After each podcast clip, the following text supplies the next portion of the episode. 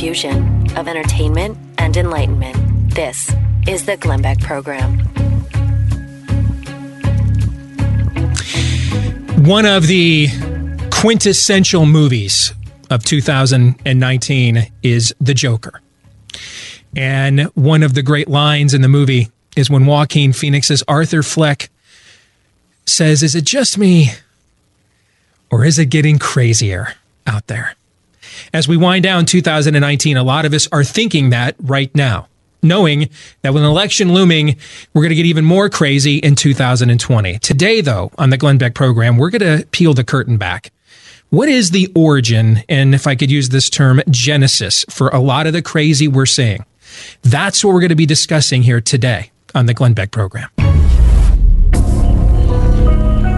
This is the Glenn Beck Program. Hey, you want a New Year's resolution that you can actually keep? Resolve to help protect your identity and personal information with Lifelock Identity Theft Protection. Lifelock will alert you to potential threats to your identity. And they'll see more than what you can see by just monitoring your own credit, like information on the dark web. And if you have a problem, LifeLock's US based restoration specialists know the steps to help resolve your case.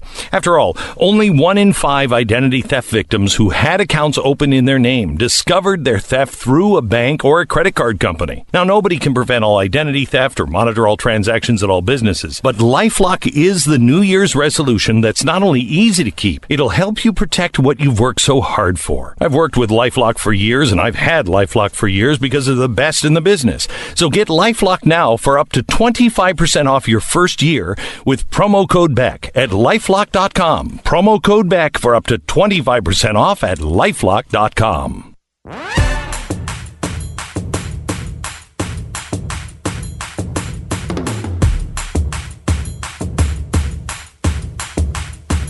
And greetings. Uh, you're going to find out today uh, that they're so desperate for holiday help around here, they're going to basically let anybody fill in. To some of you, uh, will be a tad familiar because on Blaze TV, we do the show after Glenn Beck each day from noon to 2 Eastern. You can get that at Blaze TV. You can get it at Blaze Radio. You can subscribe to the podcast on iTunes, Stitcher, and Google Play. For the rest of you, my name is Steve Deace, and my team with my daily show is here with me. We're going to be filling in for Glenn Beck over the next couple of days. You'll hear and see if you're watching on Blaze TV. Uh, you'll hear across the country uh, as well. The voice of Todd Erzen, uh, as well as Aaron McIntyre. And what we want to do here uh, today and tomorrow, as, as you know, this is the time of year when I think a lot of us are kind of looking at the big picture. Not so much the day to day news of what's happening. In fact, a lot of times we're, we're, we're trying we're trying to get away from that. And um, we're looking at larger themes. Looking back on the year, you get those notes in the mail, the Christmas updates from friends and family that you, you didn't talk to enough all year round and get updated, and maybe you send those out as well. Uh, there's a lot of retrospectives this time of year, look backs on the on the year that was, uh, the, the famous people who passed away. What were the major stories, the the biggest movies, the biggest cultural trends? We want to take an even bigger picture view as we fill in over the next couple of days. And we are debating things. I don't have to tell if you're Glenn's audience, I don't have to tell you this. This is not breaking news to you. It's not a spoiler alert. We are debating things that if you are the generation ahead of me, I'm 46. Todd, what are you, 46 Seven. as well? 47? And then Aaron, you're 26, right? Correct. All right. So if, if you're the generation ahead of us, we are debating things now and mainstreaming things now that would have been unthinkable in your lifetime. And in your lifetime, you've lived through some cultural upheaval. If you're the generation ahead of us, you, you lived through the 60s, you lived through marches and bra burnings, sexual revolutions. But there was this notion, though, that in your youth, you challenged the, the status quo the, the pre existing authority. And maybe in your generation you went further than others have. But there was still this notion that eventually you would, you would grow up. You would, you would come home to some form of, of, of normalcy, of tradition. It might look different than other generations. It might be zanier than other generations, but there would still be some foundation there once you were done pushing the envelope. You wanted to push the edges of the envelope. You didn't want to rip it open. And you're living now long enough to see that the generations behind you are are just bypassing the envelope pushing altogether. In fact, they're debating um if I could use my Beavis and Butthead voice, uh what's an envelope? That's what they're debating now.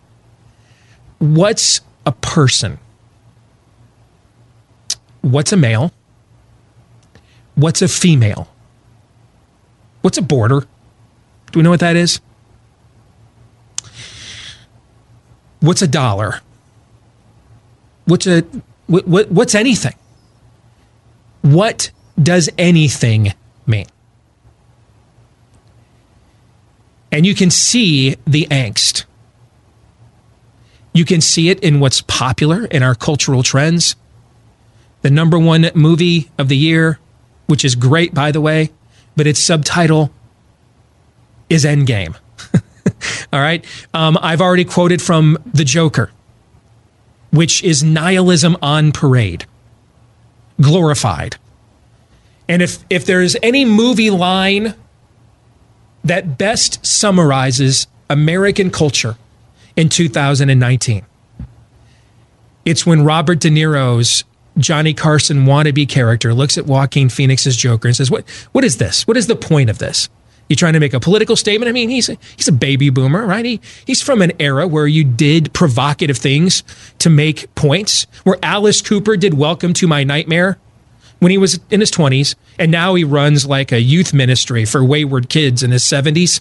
He eventually grew up, came back to some form of normalcy, albeit with too much eyeliner, but he came back to some form of normalcy. And now you're like, this, these generations aren't going to come back from the brink. They're going to go way over it. They're going to take us over it as well. And so that's Robert De Niro's character in The Joker. He's like, yeah, I did some of this crazy stuff too when I was your age, went a little too far, smoked a little too much weed, drank a little too much. But, you know, we were trying to make a political statement. What, what are you doing here? What, what's your point? What do you believe in? And when Joaquin Phoenix's Joker looks into the camera and says, I don't believe in anything. That, folks, as you have lived through rape hoaxes of Supreme Court justices you didn't like or they didn't like, and Russian collusion hoax, hoax, hoaxes and Ukrainian hoaxes, it's a hoax a minute nowadays. Jussie Smollett hoaxes. Now we've got people that are now doing hoaxes. Well, my kid got beat up uh, for being a right winger. That story, those are two stories now. Those hoaxes aren't true. It's a, it's a, it's a, it's hoaxes galore. That might be the new villain in the Bond movie, hoaxes galore. And you're wondering, how did we get here? That is, that's the mantra of America in 2019. I don't believe in anything. Now, we didn't get here overnight. This has been decades in the making. And what we're going to do over the course of this program uh, is, is we're going to peel back the curtain. We're going to let you see the spirit of the age operating behind the curtain. That the chaos you're witnessing is not coincidental, it's coordinated that this has been long in the making to deconstruct Western civilization, of which America is its last line of defense. Because really, what we call American exceptionalism really is Western civilization. And there has been a coordinated movement over the last few decades to walk us through a systemic process to undo us Todd, the word you like to use is iconoclastic, right? Correct. That's your term. And and that's just a nice fancy term for people who want to shatter the stained glass windows in your culture. That's just a nice fancy term for the people that just want to watch the world burn. And we're going to walk you through this process today. what are these worldviews that are competing with the founding worldview of this country, the Judeo Christian worldview? Where did they come from? How did they get here? And where do they want to take us? And we're going to walk you through a bit of a cultural devolution flowchart today. From step one all the way to step seven. They're called the seven deadly worldviews. And we're going to introduce you to what's happening to your culture and what they're doing to it right now when we return on the Glenn Beck program. If you're looking to fully protect your home with award winning 24 7 home security, now is the time to do it. Time is running out on SimpliSafe's biggest sale of the year. SimpliSafe has everything that you need to protect your home and your family. Their smart lock, video doorbell pro. It, it defends your front door, but it's an army of sensors and cameras that guard every window, door, and room in your home. And if there is ever a break in, SimpliSafe is the only one that's able to give real time video confirmation to police as it happens so they respond three and a half times faster on average. It's no surprise that SimpliSafe has won CNET and PC Magazine's Editor Choice Awards. With families traveling during the holiday season and leaving your home empty with the expensive gifts behind, SimpliSafe's holiday sale couldn't come at a better time. 25% off plus a free HD security camera but it ends December 31st. So go to simplisafebeck.com now. Remember, this sale ends December 31st. Simplisafebeck.com.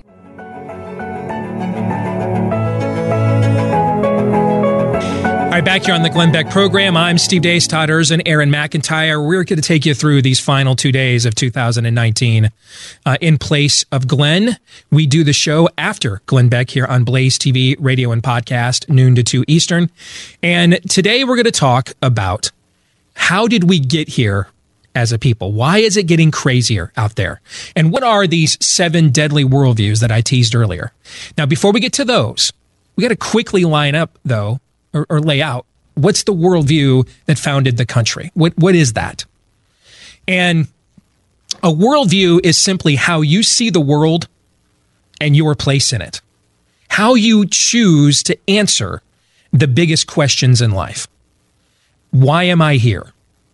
Where am I ultimately heading? What is the purpose of my life and, and human life in particular? Why is the world the way that it is? Why am I the way that I am? And then what can be done about that? Those are those are the, the factors that make up your worldview, how you answer those questions. We all have a worldview. We all do.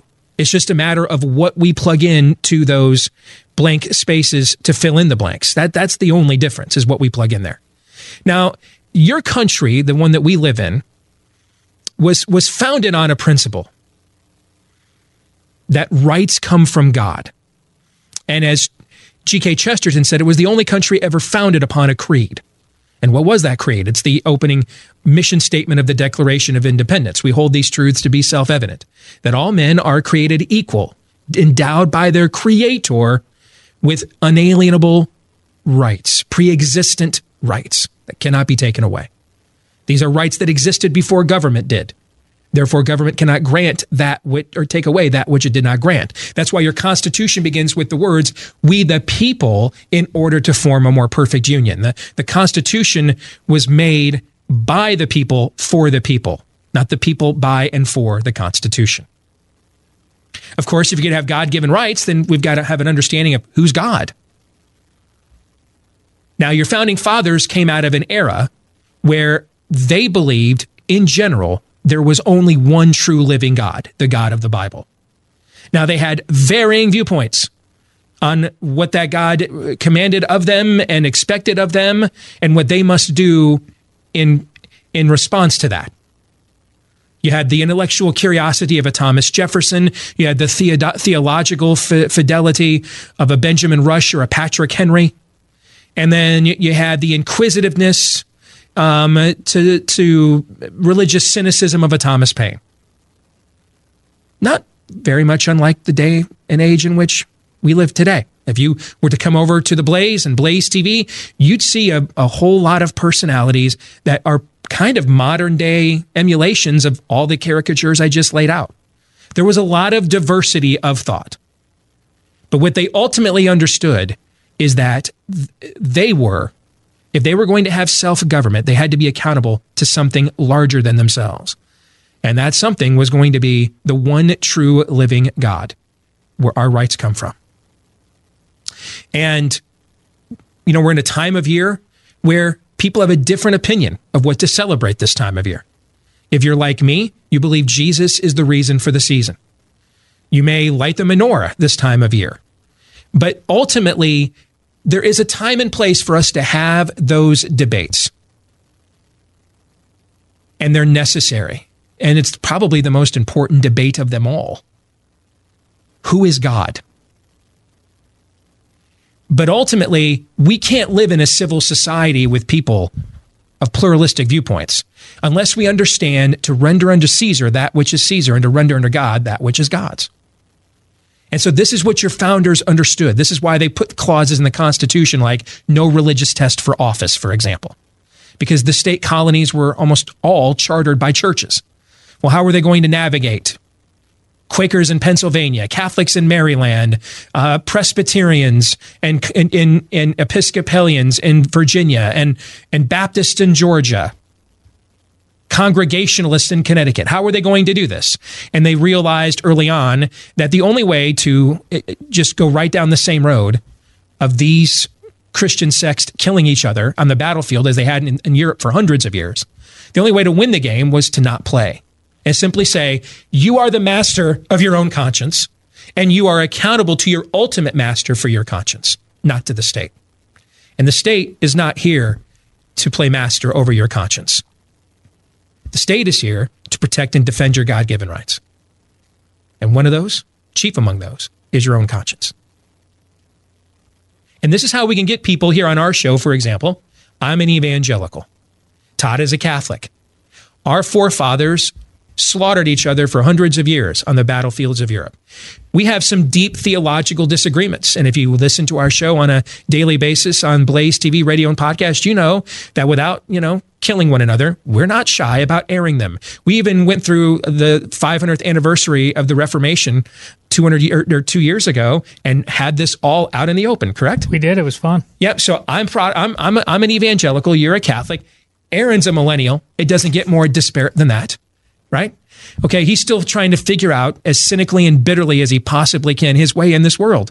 Did I have you pretty much tagged? Yeah, that uh, that pegs me. All right, so we we are, we managed to do this out in the open as grown men. We don't hide our convictions and theology from one another. Where we agree, we agree. Where we don't, we don't. But that's in that's in the that's in the sacred arena. In the civic arena, you've got to leave room for differences. Other, and, and otherwise, um, you're not going to tolerate those differences. And when you don't tolerate those differences, that's when you get a lot of the worst pages in your history books. And that's the code that our founders cracked. That's, that's why we have withstood all of the trials and tribulations against liberty and freedom of the last 240 some odd years. It's why we have withstood them here in the United States of America. We came up with a system that said that is for another sector of the culture to hatch out. And we're going to give you the freedom to have those debates and to disagree with one another. But you are not to use the coercive power of government to infringe on the God given rights of somebody else. That's the worldview that established America. It's why we had the Ten Commandments posted in every classroom. It's why they're still posted at the U.S. Supreme Court, which is banning them from public buildings today. It's why your, your politicians say, So help me God, when they take an oath of office. That's, that's what permitted the most flourishing by one culture of human achievement in all of human history, is that worldview. And it is that worldview that is under attack, but not now. This has actually been going on for quite a while. It's just becoming so prevalent now, so systemic now, that we are forced to have existential debates and questions that go beyond the, the jobs numbers and the price of gas or what the deficit is or even what the crime rate is. I mean, you, America has been introduced to black nationalist anti Semites in New York City and on the East Coast in the last couple of weeks. We didn't even know this existed 10 minutes ago. And now it's in the headlines several times. How did we get here? What are these worldviews? And why do they hate the one that founded America? We'll begin explaining them to you when we return here on the Glenn Beck program.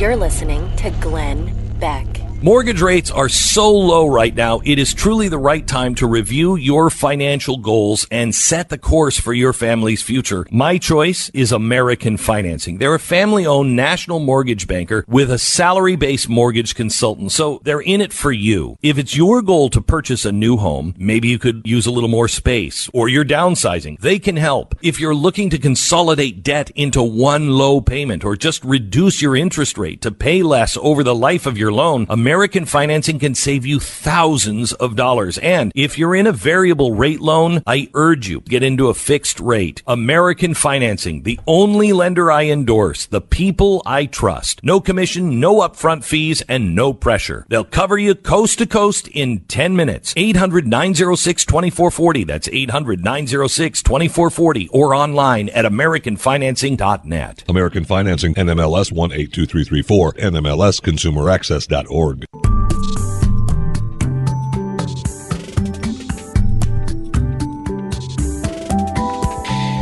Back here on the Glenn Beck program, we are the crew from the Steve Deace Show. That is me, Steve Deace, Todd Erzen, and Aaron McIntyre. We are on after Glenn on Blaze TV, radio, and podcast, noon to 2 Eastern. And if you want to check us out at Blaze TV, blazetv.com slash Deace is how you can do that. You can also subscribe to our podcast over at uh, iTunes, Stitcher, Google Play, etc. You can follow us on Twitter at Steve Deace Show, by the way. That's D-E-A-C-E. Like us on Facebook, although we're shadow banned there. So give it a shot.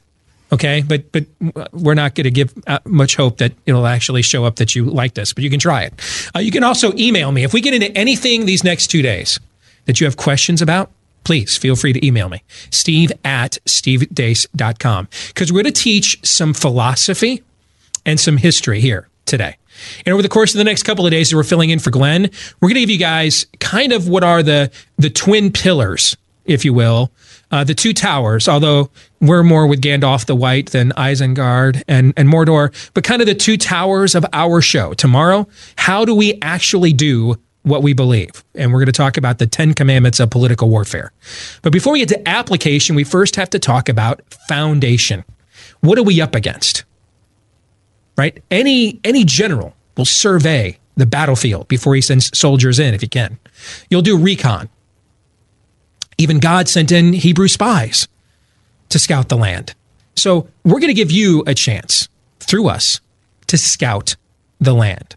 We're going to take you through the seven worldviews in order that they have deconstructed your culture to bring you to the point and bring us to the brink that we are at heading into the end of 2019 right now. Some of these terms are going to seem a little, um, you know, uh, college.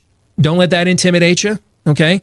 Um, we'll, uh, first of all, I, I barely made it out of community college and found out when they kicked me out of school, they don't give degrees for playing Super Tecmo Bowl an entire semester. So if I can learn this material, all right. So can you? Because I'm going to make it as about as simple as possible for you because that's what it had to be for me.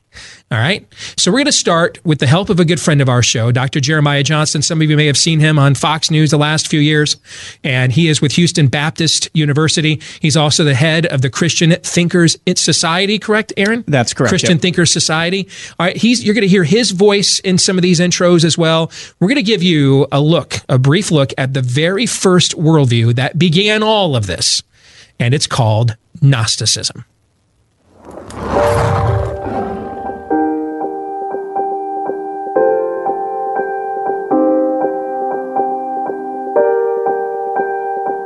Well, it'll be based on knowledge. Truth is the fact that um, is um, your own faith, your own beliefs, and your upbringing. When we think about Gnosticism, of course, it's based on the Greek word gnosis, which means knowledge, or indeed salvation through and by knowledge. In short, salvation through a special knowledge.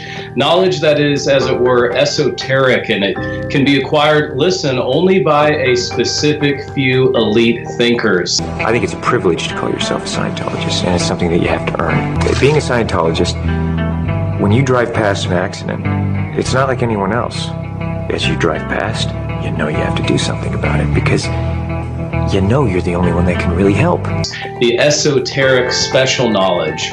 These individuals who have come up with, if you will, a key that unlocks truth. How do we sift truth from belief?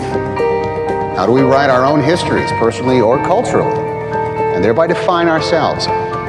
How do we penetrate years, centuries of historical distortion to find original truth? Well, greetings, everyone. Thank you for joining me today as we do a tremendous, incredible study on the Hebrew alphabet and God's words. Now, not just God's word, the Bible, but the individual words and letters of the Old Testament. We've seen iterations both in modern times and historical times, but it is at its essence salvation just for a privileged few. Jehovah's Witnesses hold the cross in contempt, feeling that it is nothing more than a pagan symbol used by apostate Christendom. When he executes judgment over the world at Armageddon, he will destroy all but the faithful Jehovah's Witnesses. Today, I've got a message prepared for you on who are the 144,000. That's a good question. Who are the 144,000? And it's ultimately very self righteous and haughty. And make no mistake, there is no place for faith and there's no place for grace in Gnosticism. When we think about the, the world of the Bible, that is the world of Jesus and Judaism. We think about the New Testament, 138,000 Greek words. The beauty of the Greek New Testament is it was written in a common tongue, a common language, a rather elemental Greek language that, guess what, could be understood, appreciated, assimilated by the entire world. These things were not hidden to us, we hear in the epistles, but they were revealed for all. In fact, in Acts 4, Peter said that you all are witnesses of the fact, the historical fact of the resurrection of Jesus Christ from the dead. Indeed, the gospel is good news for the whole world, not an esoteric few. So that's a brief look at Gnosticism, which is this idea that there is some unattainable or ultimate secret source of knowledge that only a special few can gain access to. One of the first acts of the U.S. Congress when this country was merely a foundling was the commissioning and distribution of Bibles. I'll take a little shot at my Catholic buddy over here. It was actually Geneva Bible because they they viewed that as the, the best way to continue the themes of the Protestant Reformation. As long as the check clears in the new year, uh, I can tolerate such things. so that was one of the first acts of the U.S. Congress was the commissioning of Bibles and the distribution of them. It was one of the main textbooks when uh, when children were, exec- were, were, were educated, uh, executed. That's a Freudian slip for what we're doing to too many of our kids today. Uh, but uh, the, uh, the, when children were educated at the founding of the country, one of the, the Bible was a primary textbook. One of the foundational textbooks in the thirteen colonies than the 13 states was what's called the New England Primer. I mean, kids were literally taught the alphabet in the New England Primer with A is for Adam, whose sin stained us all. This is how they were taught in the public schools. You want to blow your mind? Go online next commercial break or after the show. You're going Noah Webster's dictionary. I am. Yeah, here, yeah. See, we've been doing this all too long. It's like it, it's almost like we share a brain now. Okay, uh, like you even knew I was going to take a shot at you when I mentioned the Bible distributions. Probably you knew that was That's probably coming. that ends in Y. Yes, yeah, and you'll get me back later, I'm sure. But um, um, one of the um, um, I forgot what was I going to say. Webster, Noah Thank Webster, you, yeah. Noah Webster. If you want to blow your mind, go online and Google Noah Webster's 1828 dictionary. His very first edition, edition and you can go in there and type in words on this site that will tell you what Noah Webster himself hand wrote in his 1828 dictionary compared to how we define them today. And then words that are in our everyday language in the news that are part of how we do public policy in America today. We're not even in Noah Webster's 1828 dictionary. We go into much more detail on these worldviews and topics on our on our podcast. We've got more time. So today we, we kind of want to give you practical examples of what all these worldviews are to make it as this this information as accessible to you as possible. If you want to know what Gnosticism is in the 21st century in America, turn on the History Channel. I spent a good amount of time Saturday night because LSU was just destroying Oklahoma and there was nothing else on, waiting for the other college football semifinal to come on. And I probably watched about an hour and a half of the History Channel doing another. You want to talk about stuff that ends in Y? Another endless, um, you know, montage of shows called Ancient Aliens. And do you guys know where this whole theory really comes from? It comes from a Swiss hotel manager named Eric von Däniken. I know I used to believe in this stuff. I used to study this stuff. I used to be into the occult and all of this secret origin stuff. So I'm pretty well versed on it. Eric von Däniken was a Swiss hotel manager when he wrote Chariots of the Gods 50 years ago.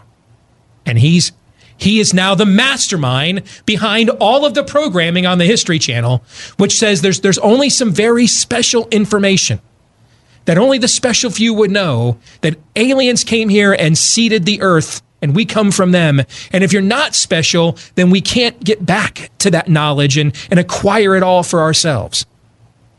That's what Gnosticism looks like in your culture today. Aliens are the History Channel at Christmas. More of the Glenn Beck program here in a moment. You're listening to Glenn Beck. It's time to get back into gold because there's a reset coming. And maybe you should do your own homework and consider gold or silver. 1 866 Gold Line is the number I would call. You might want to spit yourself out of the system. And the way to do that is to have something in hard gold or silver. Now, you might think you're not able to afford gold. That's not true. I asked them specifically, and I think they're the only ones that do this, specifically to do an accumulation special. Now, this is not you getting in debt. This is you doing, uh, it's like a layaway away $100 a month and you send $100 a month and they just keep building your gold portfolio. Nobody else does that. Accumulation special. Get started for as low as $100 a month. Please find out if gold or silver is right for you. Please batten down the hatches. 1 866 Gold Line. 1 866 Gold Line. Get started for as little as $100 a month. 1 866 Gold Line or goldline.com.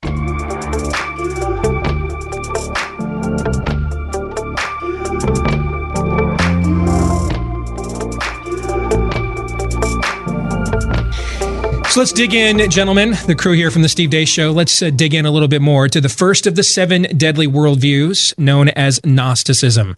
The idea that truth cannot be made plain, right? The founding fathers said, hey, we hold these truths to be self evident. That the idea that we're created in the image of God, that our rights come from God is so obvious. It's as obvious as the nose on our face. It's a self evident truth. Everyone knows this. They, they close the Declaration of Independence by proclaiming their intentions to the world. They want transparency. They want, they want what Madison described as the governor of the universe, God. They want his judgment upon their actions. Because if they're righteous, they think God will bless it. And if they're unrighteous, they don't have any shot of being successful anyway. Doesn't get more transparent than that. John Hancock the legend of signing his name so large that even Mad King George would be able to read it. That's transparency. They walked out of the Continental Congress and just a plain woman walks up to Ben Franklin and says, Hey, what kind of government do y'all give us? And he looks at her and says, Maybe the greatest thinker in early American history, just walking down the street and says to her, A republic, if you can keep it. This was to be made plain. They wrote letters written for people with an eighth grade education at the time because that was the age either you had to learn a trade, a skill, daddy's business, or you went off to college. That's why so many of your founding fathers graduated from Ivy League schools at 16. They wrote this for people, they wrote those Federalist letters, they, they wrote them with, for, for people with an eighth grade education. This was to be made plain to everybody. They gave us a free press so the truth could be made plain. They gave us free speech so that we could plainly speak the truth. They commissioned and distributed Bibles so that you could know the God where your rights come from. Now, contrast that with we all came from these aliens we can't name, we don't know. Eric Von Daniken even says his book is made up of 268 questions, and he's just asking questions.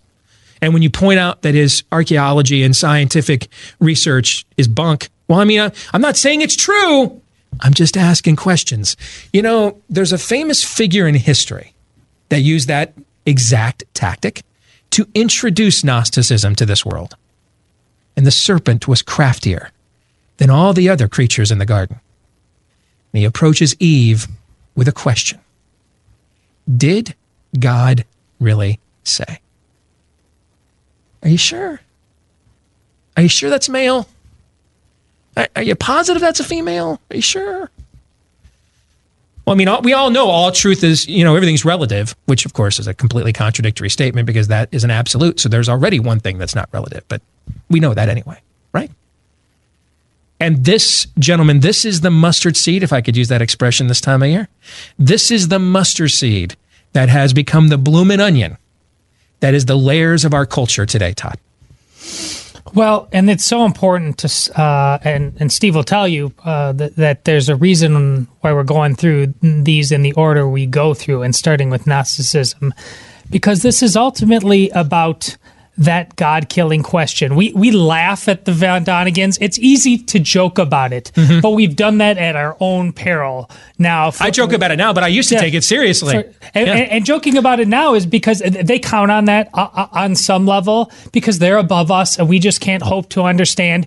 We need to appreciate them what for what they believe at their level and take it seriously because that's the very re- because we haven't taken it seriously is the very reason we're talking about what an and what an Audi is right now. It's absurd that we've gotten to that place, but we they've taken them. Look at Tom Cruise and what he believed in that intro about stopping at a train. They believe it yeah, only you because can, I'm a Scientologist. Yes. Do I know what to do? You, no one else could know what to do unless they have the special knowledge that I have been special enough to acquire. But look how far that mindset has gotten to deconstructing our culture because they're deadly serious about it and they are God killers at their heart.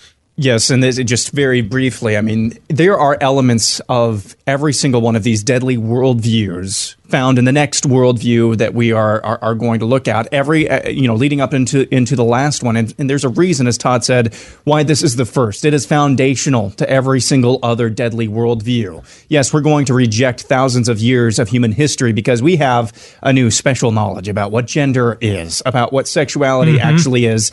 And by the way we're the people we've been waiting for because we have the special knowledge. Very well said. More of the glenn beck program here next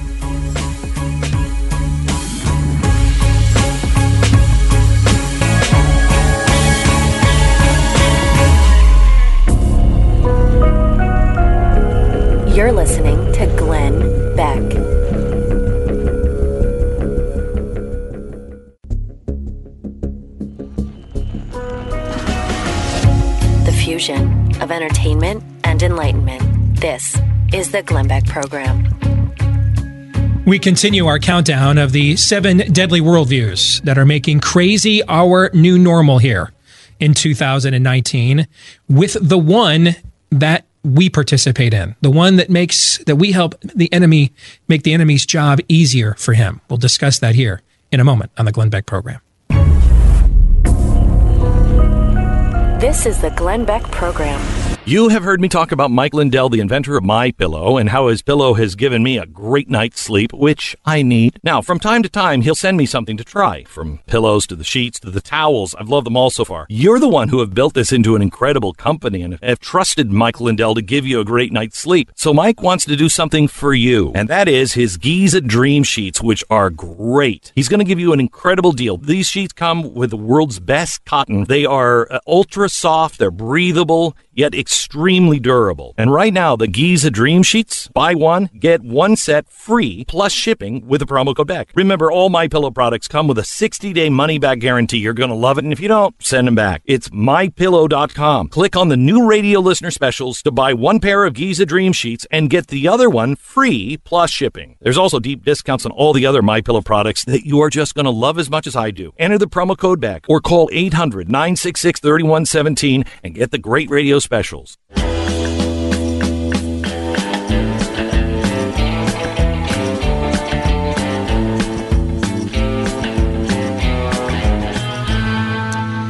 Right, back here on the Glenn Beck program, we're the crew from the Steve Deace Show filling in for Glenn today and tomorrow for the final two days of 2019. If you are a Blaze TV subscriber, you're used to us because we are on each day right after Glenn on Blaze TV, radio, and podcast from noon to 2 Eastern. If you want to sample our stuff, blazetv.com slash Deace. That's D-E-A-C-E.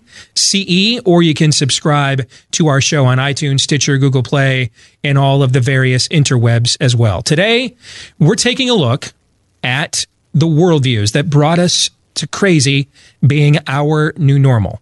We're going to teach you some uh, philosophy and history today.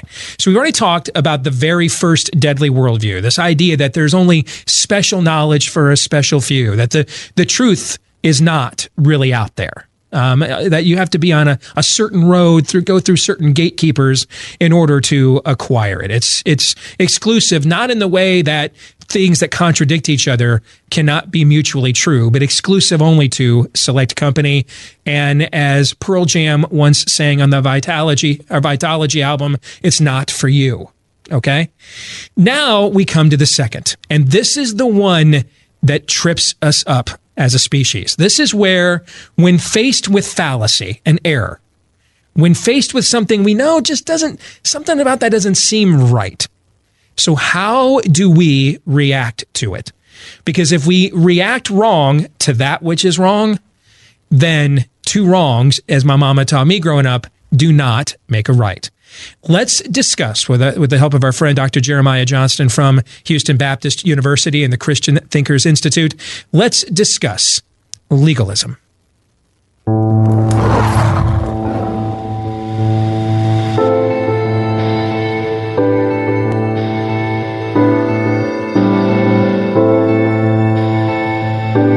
I think doing the best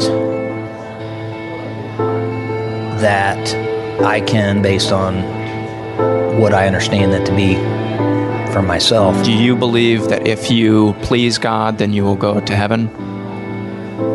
Yes. When we talk about legalism, the first thing that I want our viewers to appreciate is the fact that legalism, at its essence, is as bad as liberalism. They, they, they both are terrible as it relates to faith because it is faith or grace plus something else. And there's a fourth point about grace, and that is that it can be resisted. If we don't build our lives around these seven principles, then we're going to have these root problems. We'll have surface wrong attitudes and surface problems, and our life will be one continuous failure. Ultimately, with legalism, you establish your own righteousness, your own standing before God by simply coming up with your own man made religious system, which is a list of rules that you live by, that you abide by, and that you indeed judge your neighbors through. Was it a fermented wine that Jesus drank or that he made? Remember, he went to the wedding? Uh, feast and, and, and First miracle. There was a big thing about Dungeons and Dragons, and people actually got absorbed in that stuff. They took on those roles and they began doing horrible things, and it was almost like an invitation to demonic possession. Ariel, I cannot let this dance happen. Ren McCormick made a lot of people stop and think. I object to that kind of music, and I think you know why. Because people fornicate to it. I never said that. That's what you told the church board. That was not meant for your ears. You, it makes you better than other people. Um, you don't do certain things, so you are a better example of Christ than others. God hates Australia, land of the sodomite damned. We boil Christianity down to a list of rules, do's, and don'ts, and this is, this is not at all the essence of the Christian faith. Christianity is the beauty that we are not perfect, we are forgiven. There is no place for legalism. In fact, Jesus' toughest words were reserved for the righteous, legalistic Pharisees, those that thought they had no need of a Savior, and those that were quick to judge and quick to speak up and condemn the world around them. And I think it's interesting and notable that in almost every place we see the historical Jesus teach in the Gospels, and keep in mind, over 30 times we hear that large crowds traveled with Jesus, there was always a Pharisee in the crowd. I think of the scene in Matthew 22 37 where the nomikos, the professor, the expert in the law, wants to ask Jesus, What is the greatest commandment? And that Pharisee's trying to trap him. And Jesus quotes the Shema and said, We should love the God, God with our heart, soul, and mind. So the beauty of the Christian faith is that it meets us exactly where we're at and it saves us right where we're at. It saves us out of the unimaginable experiences. We don't have to do performance because we trust in Christ's performance on our behalf. So here's how this plays out. Here's how legalism is playing out in our culture today. And it's it's how we helped set the stage for the rest of the the other five deadly worldviews that we're going to talk about here later in the program. And it's it's how we respond to error and fallacy. Do we respond with intuition, opinion? You know, right now on the Amer- in the American right, there's a, there's a big tactical debate that's taking place, and the the tactical debate comes down to well, there's two tactical debates. There's one that I, I, think is an edifying conversation that is long overdue. That you know I've been trying to have that conversation in throughout the course of my entire career in conservative media, starting from when I started at WHO Radio. Ronald Reagan was the first sports director there uh, here in here in Des Moines, Iowa, where I live. Okay, I, this conversation of what ultimately is the purpose of the conservative movement. And that has played out if you've followed the David French, Sohrab Ahmari debate throughout the course of this year. That that's been the debate that they're having. Is are we here to to manage decay? Are we here to get you know uh, conscience clauses and exemptions to drag queen storytime hour, or are we here to defeat it? Wh- which is it? I think that's a worthwhile debate. The other, de- because here's the thing: you o- we only get to be better as a movement by having that debate. We don't.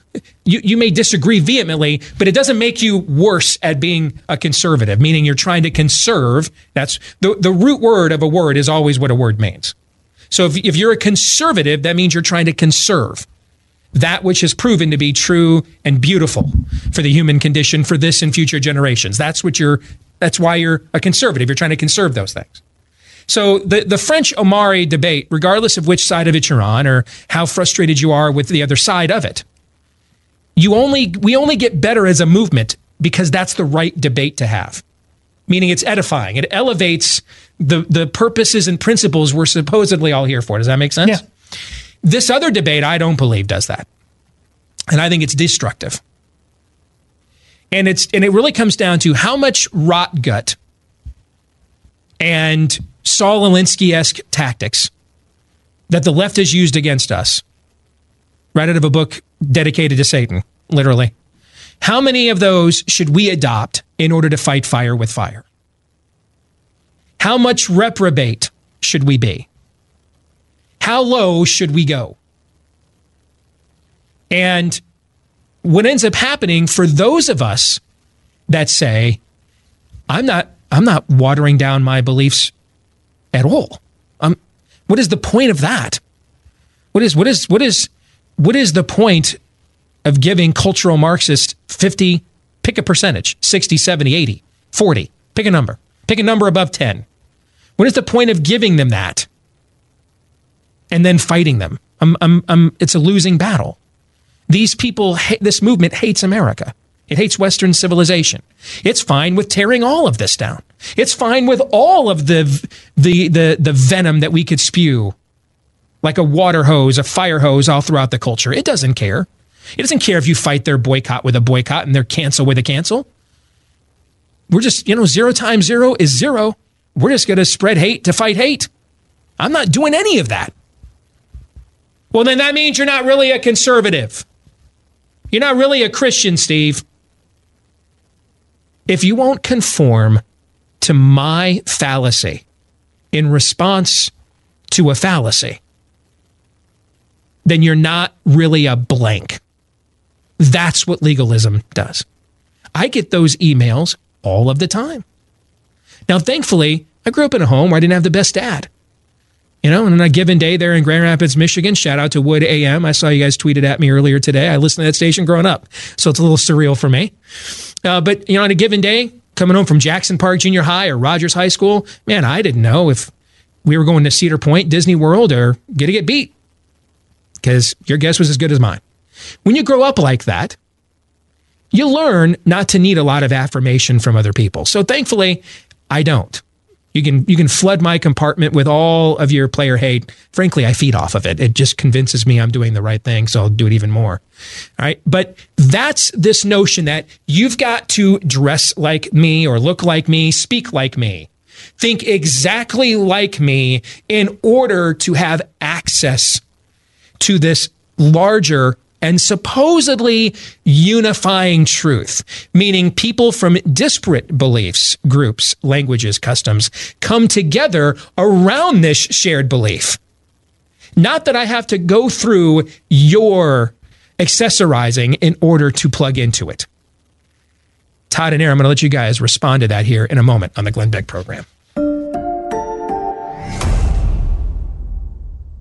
All right, I want to tell you what I'm getting my wife for Christmas because she sent me an email. And if you don't believe what I say is true when I tell you about the commercials, ask my wife about all of the stuff that we use that you hear me talk about. And with X Chair, I have an X Chair. I have one in the studio, I have one in my office, and my wife sent me an email that said, I want an X Chair for Christmas. And so what happened? I'm laying my head down on my pillow at night, and she says, you know they're a hundred dollars off. I'm like, I know, honey. I read the commercials every day. So don't believe me? My wife does. The best chair I've ever sat in, and she sits in my office chair as well. She knows. Right now, you'll save a hundred bucks off the model of your choice. Plus, if you use the code XWheels, you're going to receive a free upgrade to the X Wheel Blade Caster. It's high performance wheels for your chair. It's xchairbeck.com. That's xchairbeck.com or call 1 844 4XChair. xchairbeck.com.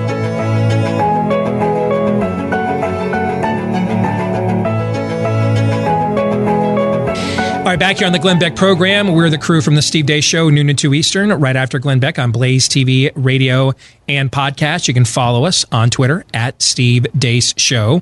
That's D E A C E for those of you listening around the country on radio that have never heard of us before or don't know how to spell the name or pronounce it.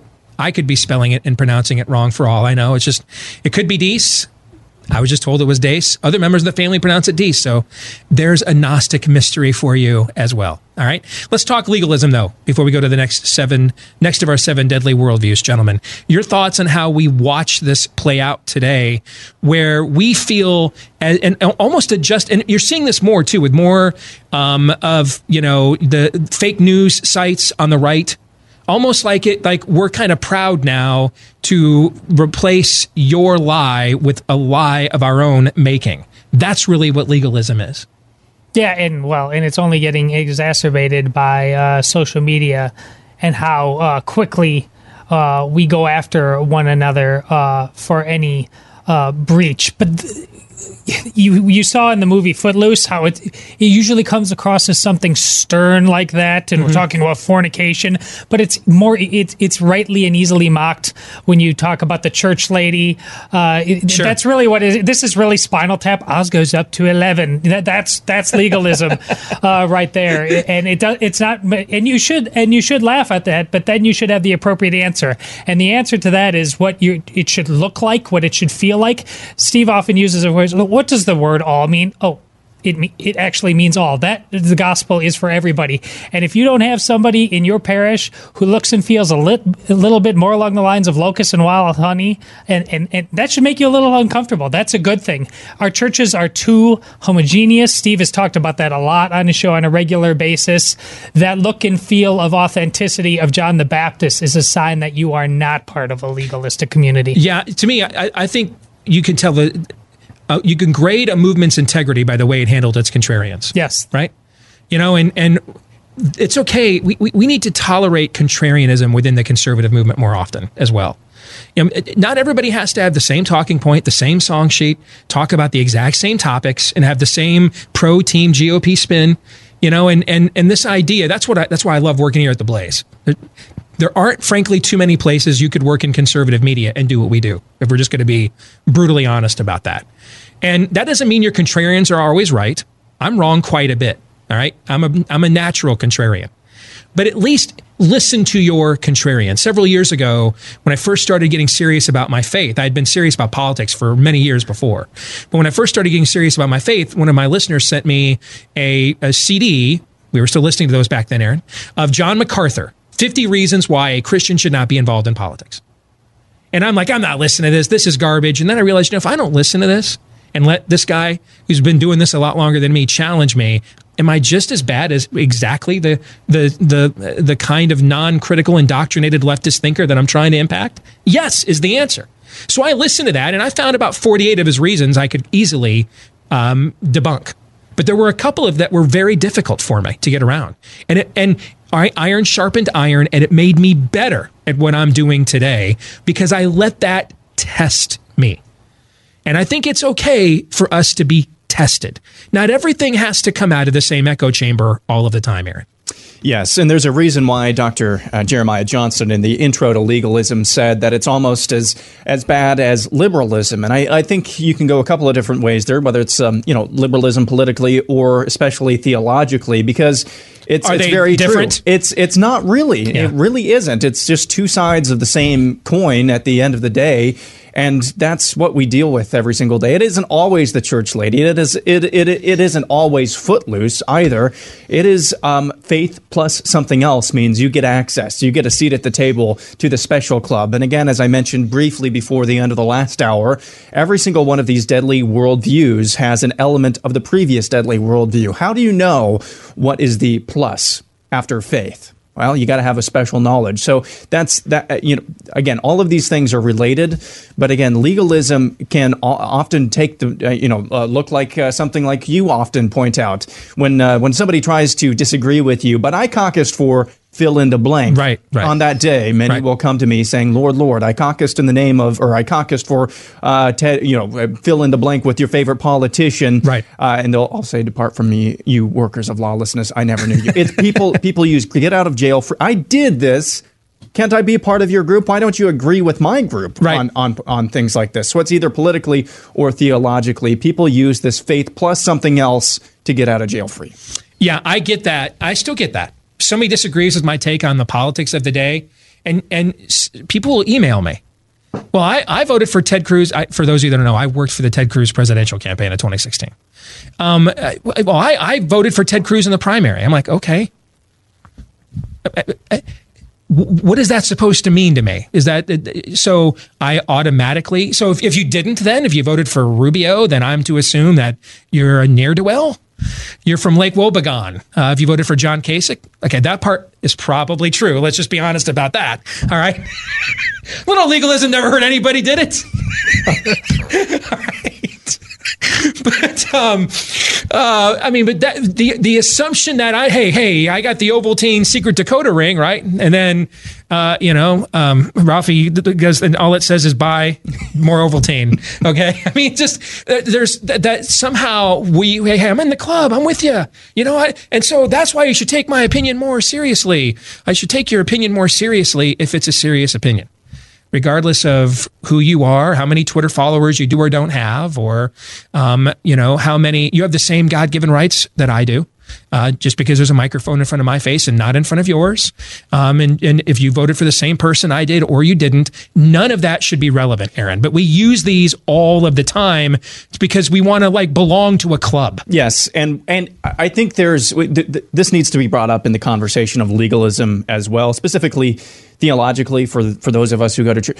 L- legalism is not uh, your con- if you have a conviction that you don't want to dance to the music that they're talking about in Footloose, by all means follow think that. twerking's bad, that's not legalism. Yeah. well, yeah, but uh, conviction, foisting your own convictions upon others, if it's not explicitly uh, stated in the Bible or your, you know, whatever you use as a, uh, we use that as a framework, obviously for our faith. You know, that's that's something completely different. So I think that's valuable. Yeah, if you've point got a real convert conviction that twerking is bad for culture, that's not legalism. Be more specific. Defending traditional marriage, that's not legalism. Right. Saying that you don't love God as much as I do if you don't hate twerking as much as I do. That's what legalism is. Okay. All right, we'll come back. Our next of our seven deadly worldviews coming up right after this year on the Glenn Beck program. Stay tuned.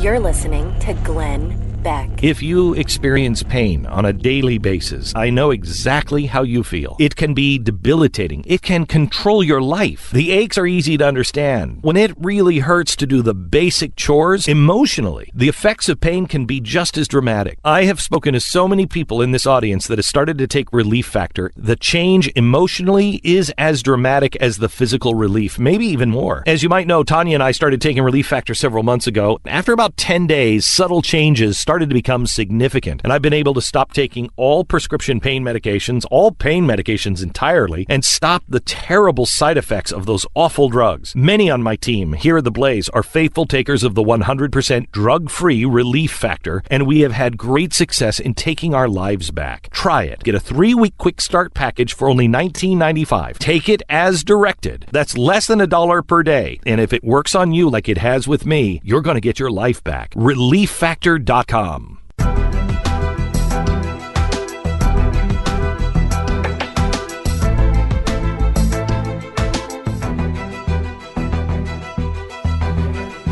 All right, back here on the Glenn Beck program, we are the crew from the Steve Deace Show, noon to 2 Eastern, right after Glenn Beck here on Blaze TV, radio, and podcast. I'm Steve Deace, Aaron McIntyre, Todders, and here with me as well. If you want to learn more about us, blazetv.com slash Deace. That's D E A C E. You can also follow me on Twitter at Steve Deace Show. Look us up and like us on Facebook. You have any questions about what we're talking about here today with these seven deadly worldviews that are responsible for the brink of cultural extinction that a lot of us feel we're on right now, uh, feel free to email me, steve at stevedeace.com. And we're talking about these worldviews because we're watching them play out in our headlines every day.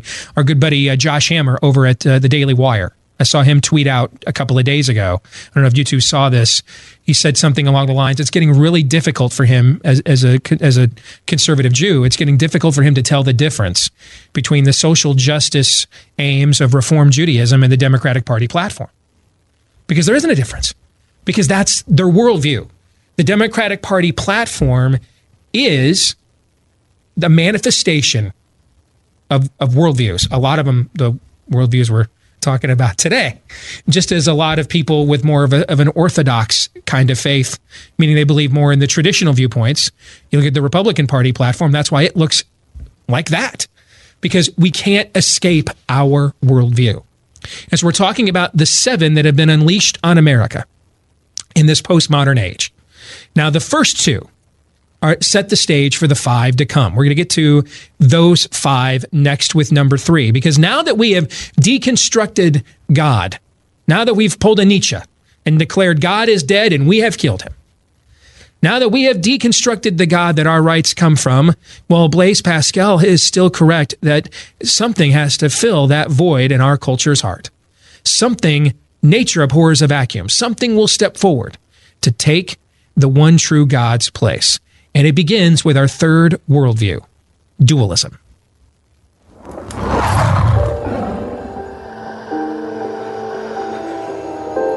The one with the power to vanquish the Dark Lord approaches. And the Dark Lord shall mark him as his equal, but he shall have power the Dark Lord knows not.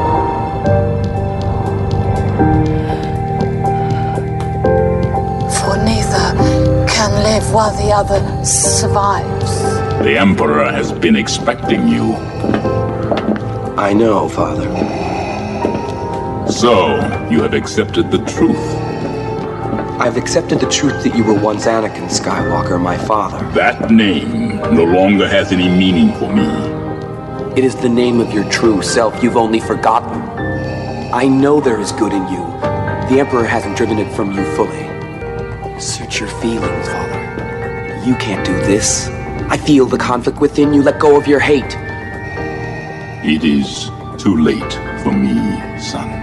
Dualism goes back to Plato, the great classical thinker, and even Neoplatonism, which actually underlays much of what we heard about and learned about in Gnosticism. And it really divides reality into two levels or two compartments, if you will. Heaven above, which is light, it's beautiful, it's perfect, and this carbon copy below that is quite right, it is imperfect, it is dark, murky world.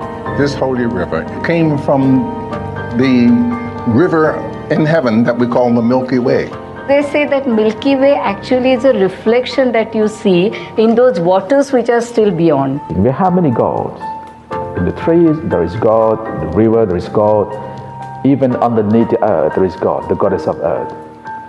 But those gods are not like the um, creator God because they are still traveling in the cycle of birth and death. Out of this arises transcendentalism. What is immanent or preeminent? Is God transcendent? Is God immanent? This is the big question of dualism. Is God something we can attain to? Is it in some perfect sphere, or is he down here in the murky, immanent world? Well, the beauty of the Christian faith is God is both.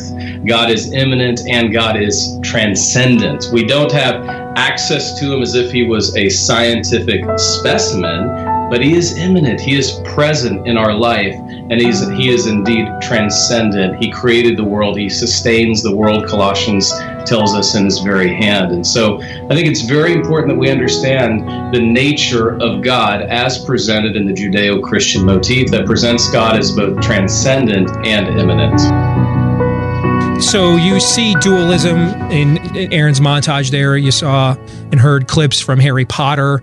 Uh, you saw and heard clips uh, from from Star Wars. The, if you remember the old George Burns, some of you that are in the older generation remember the old George Burns. Oh God, you devil movies. Uh, the classic, uh, you know, Jiminy Cricket, angel on on one shoulder, devil on the other.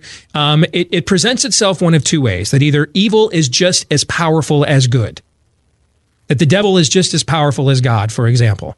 And then they are each vying for equally, with an equal amount of power and ability and access to you and I's affections. Another way that it that it presents itself is it has a tendency to take the divine and just place it into um, the circle of life. We'll call it. How's that? That's a song we all know if you grew up in our era, right? Okay. do. And that, by the way, the live action version of that this year I thought was fantastic of the Lion King. But basically, it takes the divine and and brings it down to our level or us up to his, depending on the way you want to look at it, Mr. Babel, and puts us all in this circle of life so that essentially there's what we would call oneness or this idea that there's not really mutually exclusive truth out there. That things that are totally um, contradictory can both be true. Um, and really, the only bad thing there is in, in, in this in this point of view is to believe that there actually is exclusive truth out there. Now, of course, um, it they they those that believe in this love exclusive truth when it comes to gravity, right? I mean, they're not they're not standing at the top of a building, and uh, you know the, the the leftists who are telling us, well, you know, I'm not sure Jesus ever lived when they're writing those columns for Salon this time of year, or they're writing for Vox this time of year. And if he did, um, he was really just a social justice warrior, Che Guevara, in Jewish rabbi, first century Palestinian garb, right? Okay. Um, I notice though that they're totally fine with using their quote unquote oneness to water down what you believe and the beliefs they don't like. But if you were to tell them, you know, I thought about it, I prayed about it for a while, and I don't really think gravity is really exclusive. So I'm going to invite you to jump out of this plane while it's in the air. Oddly enough, weird as it may be, they're suddenly going to find they're not only enamored, but enthralled even by the notion of rather exclusive truth that doesn't just get stirred up, Todd, in the witch's brew, witch's brew of blah, meh that they prefer. Well, the reason they get pushed to that point, though, their hubris in in separating into categories, tribalism, if you will, and that's a very topical uh, world these days. Much earlier in the game doesn't allow for. Steve talks about hypocrisy, and rightly so. But early in the game, as a Christian, you do need to get comfortable with paradox, and the only way to do that is realize God's God and you're not. Doesn't mean stop asking smart questions. But I'm talking about uh, what arguably is the uh, oldest book in, in, the Bible, the book of Job. And there at the end, after this very long conversation that is very much platonic uh, in many respects. But what does God finally, what ultimately says, he, he says, to sum it up, to quote the great prophet, The Rock, shut your hole yeah. and know your role. All right, as the Steven Curtis Chapman song says, uh, God is God, you are not. So I will entertain your questions for a while, but ultimately there has to be an authority. Don't you do this with your own children?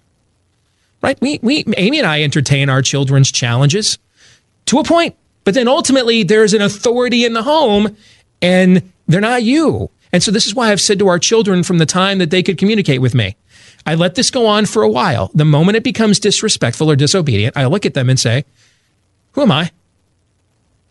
Your dad. Who are you? Not dad. Yep. Yeah. Ultimately, that ultimately is the answer. And if you eventually, under, if you understand paradox, you can get comfortable there. If, if you don't, you, you you never will. You you need to have to answer everything. The more I grow in my faith, the more mind scrambling questions I have, and that's a fantastic thing. Right? Are we seeking answers because we want a better idea of the of, of, of who the God is and whose image we're all made? Or because we want to replace there it is. him. Dualism wants to replace him. That's the difference between uh, healthy skepticism and postmodernism. We'll come back. Our next deadly worldview as we continue here today on the Glenn Beck program. Next. You're listening to Glenn Beck.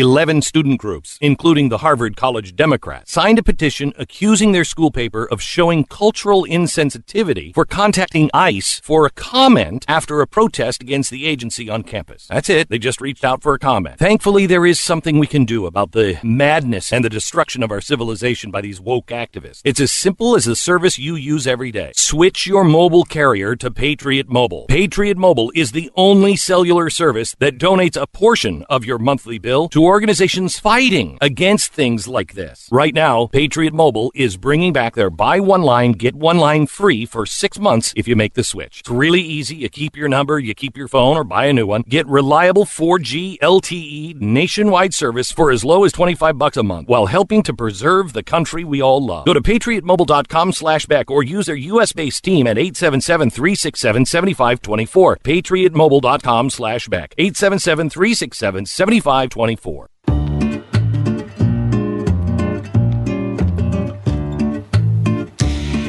Well, let's get right to it here. The Steve Deace crew, Steve Deace Show crew, filling in for Glenn Beck here today on the Glenn Beck program, today and tomorrow. And today we're talking about the seven deadly worldviews that are vying for really the soul of America. I hate to make it sound that apocalyptic, but it's it's where we're at, and you're watching it play out right now. Every time you go and do this, while trying to watch the news. All right, let's go to the fourth deadly worldview, which needs no introduction because it has been the dominant one of the era every generation tuning into this was born into Darwinism.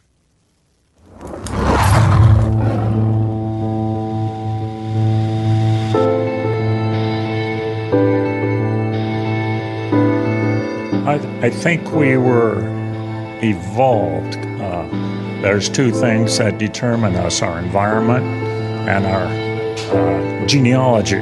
Charles Darwin is so dangerous because ultimately, when we look at Darwinism, it tends to reduce humans to animal status. You and me, baby, ain't nothing but mammals, so let's do it like they do on the Discovery Channel. Do it again now. You and me, baby, ain't nothing but mammals, so let's do it like they do on the Discovery Channel. We have two worldviews which are essentially at war with one another. A worldview that says all people are made in the image of God, therefore I can act sacrificially to love the neighbor who is made in the image of God. But the conflicting worldview is that really comes out of the cut and thrust of Darwinian evolution that there is no purpose to life. The universe doesn't owe us any meaning. It could be that there is no meaning of life. And if so, that would be just tough, as I think that we can all make them whatever meaning we choose to make. These are all individual meanings that you can give to your life.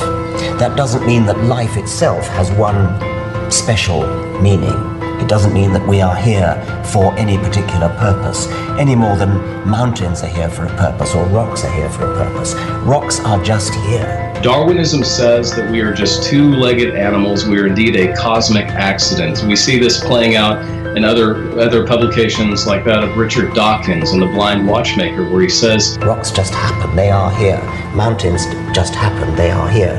There is a sense in which life is just here. Therefore, there is no such thing as good. There is no such thing as evil. We are all just wasting our time. There is indeed no value to human life. And this is why it is so important that we wake up.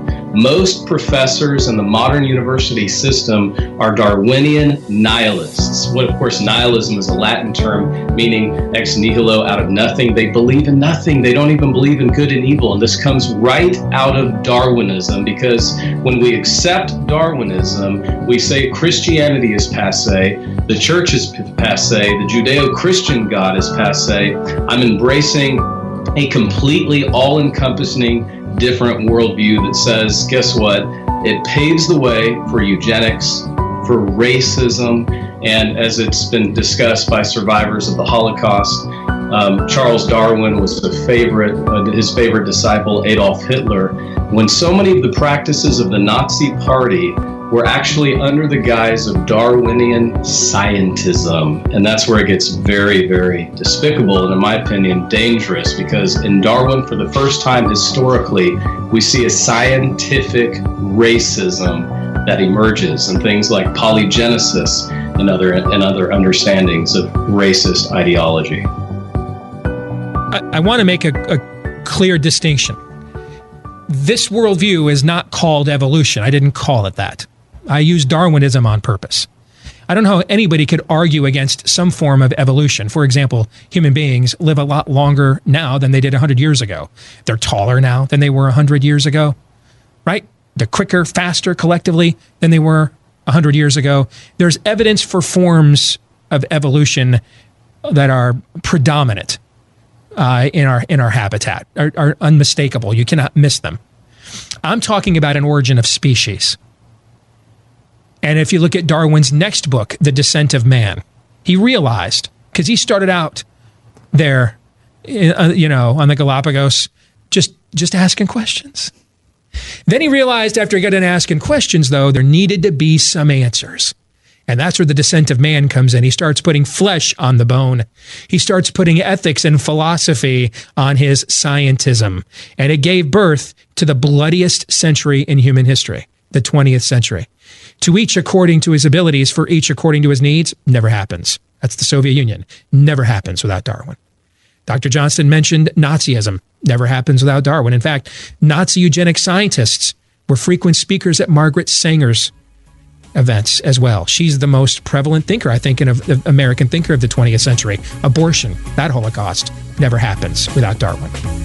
More here on the Glenn Beck program in a moment.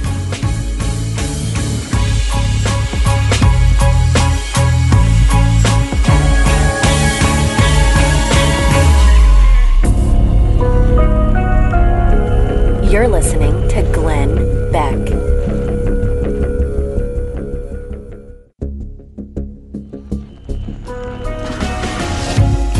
fusion of entertainment and enlightenment. This is the Glenn Beck Program. So, what exactly did Darwinism give birth to?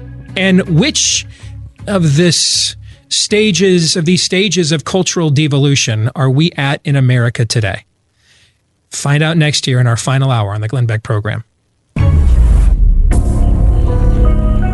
This is the Glenn Beck program.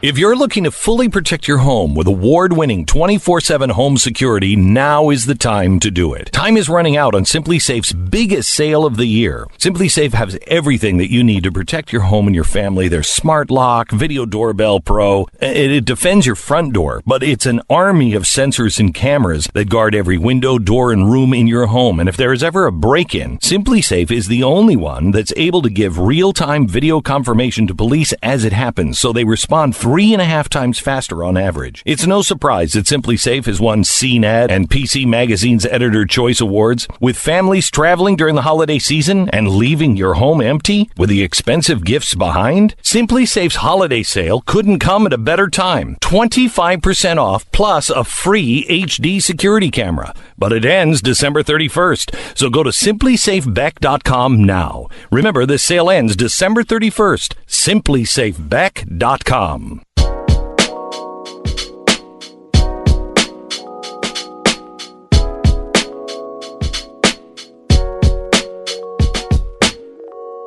Back here with our final hour today on the Glenn Beck program. I am Steve Deace. I host, along with Todd Erzen, Aaron McIntyre. We're the trio that hosts the program each day after Glenn on Blaze TV, radio, and podcast from noon to 2 Eastern. If you want to learn more about us, there's lots of ways you can do that. BlazeTV.com slash Deace, D-E-A, D-E-A-C-E is how you can look us up there. If you want to watch our program, you can subscribe to it uh, via iTunes, Stitcher, Google Play. Just search for us there as well. Follow me on Twitter at Steve Deace Show. Uh, there's going to be several clips. You're going to find my name on YouTube, including, I'll point out to you why I agree with the left. White people are the problem in America. It's just they're the white people that are the problem.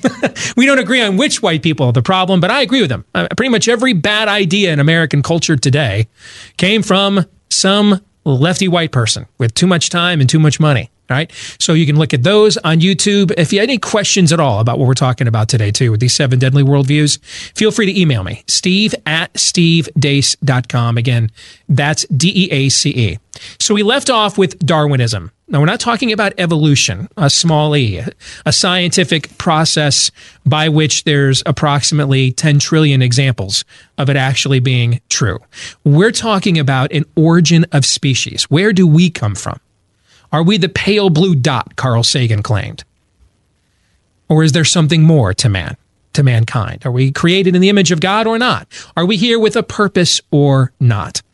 Because if we're not here with a purpose, then we're not accountable either, except to anything other than ourselves. And I mentioned that the, the last century really was Darwin's century. That we would not have seen pragmatic suggestions like, well, hey, Uh, Joseph Stalin was right. To each according to his abilities, for each according to his needs. That we wouldn't have seen, well, you know, we can we can become the Ubermensch. We can we can become that person.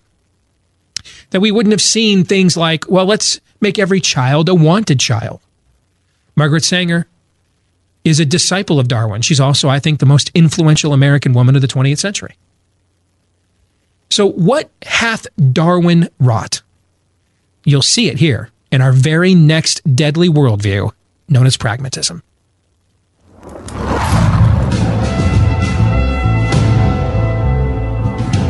There are two kinds of pain sort of pain that makes you strong, or useless pain.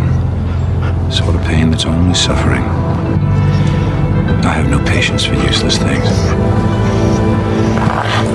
Moments like this require someone who will act. Do the unpleasant thing, the necessary thing. I think the greatest sin in the world is bringing children into the world that have disease from their parents, that have no chance in the world to be a human being, practically.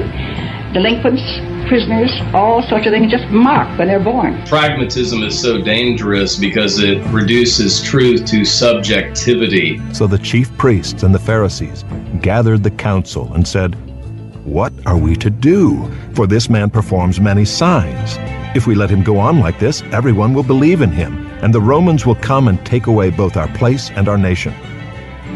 But one of them, Caiaphas, who was high priest that year, said to them, You know nothing at all, nor do you understand that it is better for you that one man should die for the people, not that the whole nation should perish. Forward, that is the battle cry. Leave ideology to the armchair generals. Does me no good. I've abandoned free market principles to save the free market system. In pragmatism, truth is preeminently to be tested by practical consequences of belief. But we have to pass the bill so that you can uh, find out what is in it.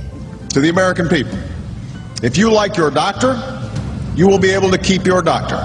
Period. My position is do something on uh, Obamacare reform. I don't care what you do, but do something. Because if you don't, you're toast next year.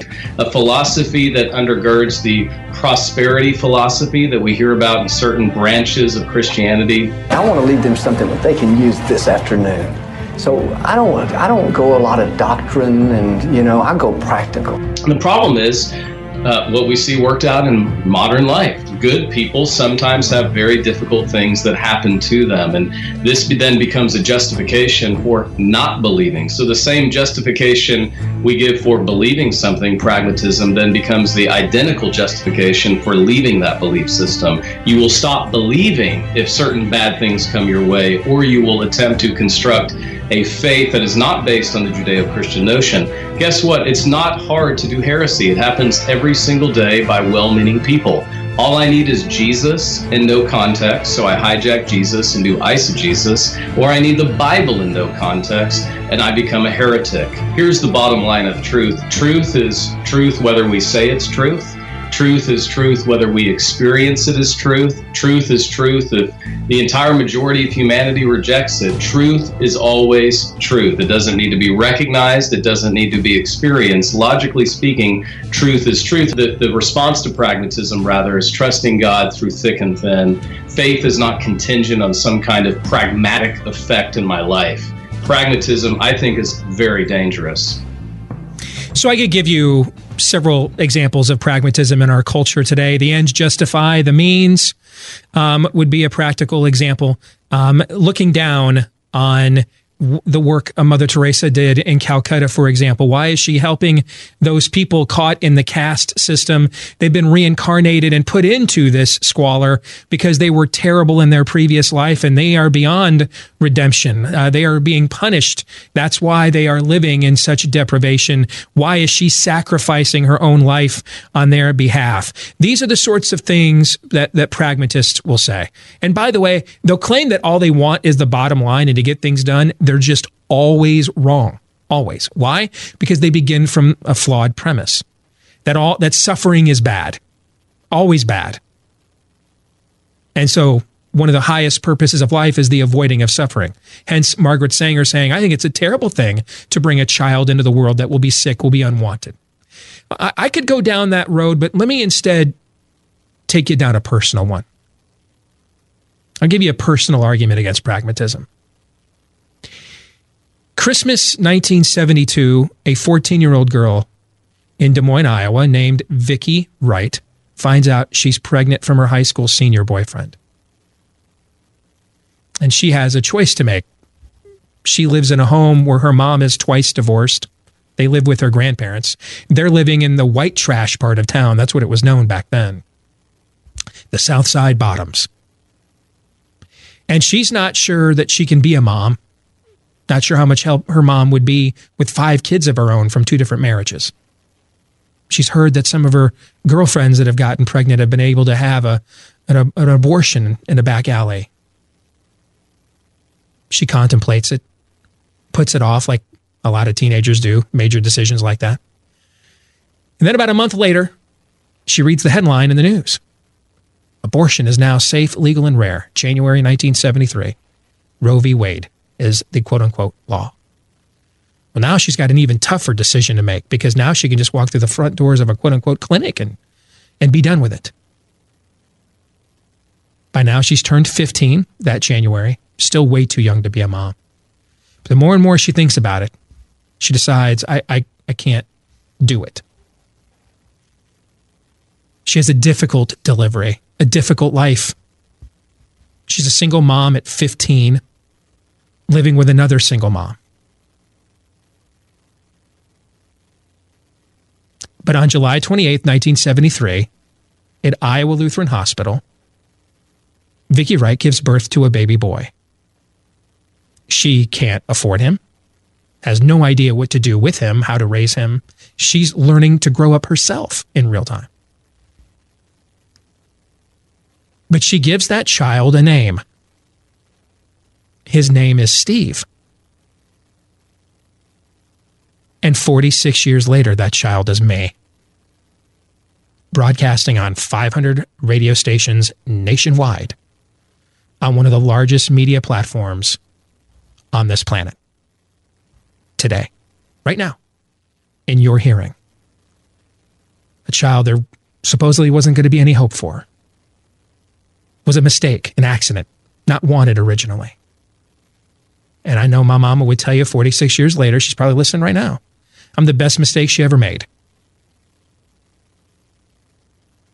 Pragmatism says, why put yourself through that suffering, Vicky? Why take a long view? Why think of anything other than your own immediate short term needs and desires right now? Why do anything that would make your poll numbers dip? Make reelection harder? In other words, pragmatism says reject anything in life that might be difficult or meaningful. Other than that, it's great.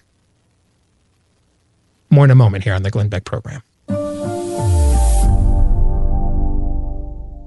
You know what they're saying. New year and new you. But what about this one? New phone, new tablet, new cyber threats. It's true. When you shop online, bank, or browse online with the shiny new devices that you got over the holidays, you are vulnerable to cyber threats. And if you only think an old school antivirus is going to be enough to defend your devices and help protect the information you store on them, you're forgetting one very important thing. Cybercrime updates as well. You'll need protection that evolves and updates too. You need Norton 360 it's a cyber safety membership with multiple layers of protection, including real time security for your devices, a VPN to help protect your privacy on Wi Fi, and a password manager to securely manage your logins and more. Now, nobody can prevent all cybercrime, but Norton 360 is your ally. Get Norton 360 and save up to 50% off your first year by going to norton.com slash Beck. That's norton.com slash Beck for up to 50% off.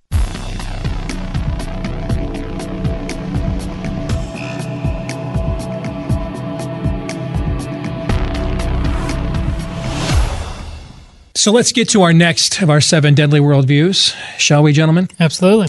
And I think this is the stage we're at now. Um, that's the good news is you're about to learn where we are right now as a culture. The bad news is we are approaching the end of this stage. All right. And so we've gone from deconstructing God. We've then decided, well, maybe we're God. And then we're like, well, you know, maybe we're not the best gods. So are there other gods out there? And then we decided again, yes, there are other gods, particularly when they're convenient for me to use them when it's pragmatic to do so. And now everybody's got their own opinion about who's God and whether they're God or not. So, how do we make sense of that pea soup that we're in? That's the stage we're at right now. The sixth of our seven deadly worldviews is syncretism.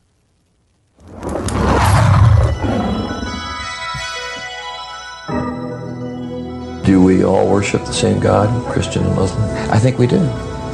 Does. We have different routes of getting to the Almighty. Syncretism tells us that truth is what you want it to be. Truth is true for you, but it may not be my truth, and it becomes relativism at its core. We don't have any creedal test. Our theological spectrum is very broad. Whatever seems true and relevant and useful, we can gladly incorporate into our Unitarian theology. No debemos dejar de orar por Él y colaborar con quienes piensan distinto.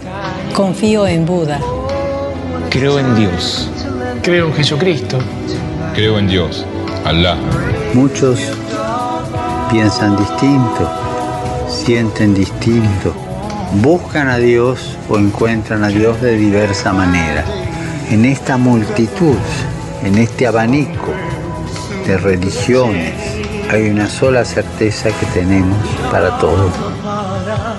Todos somos hijos de Dios. I, I am a Christian, that is my faith, but it is not required. I have respect for all faiths. All faiths.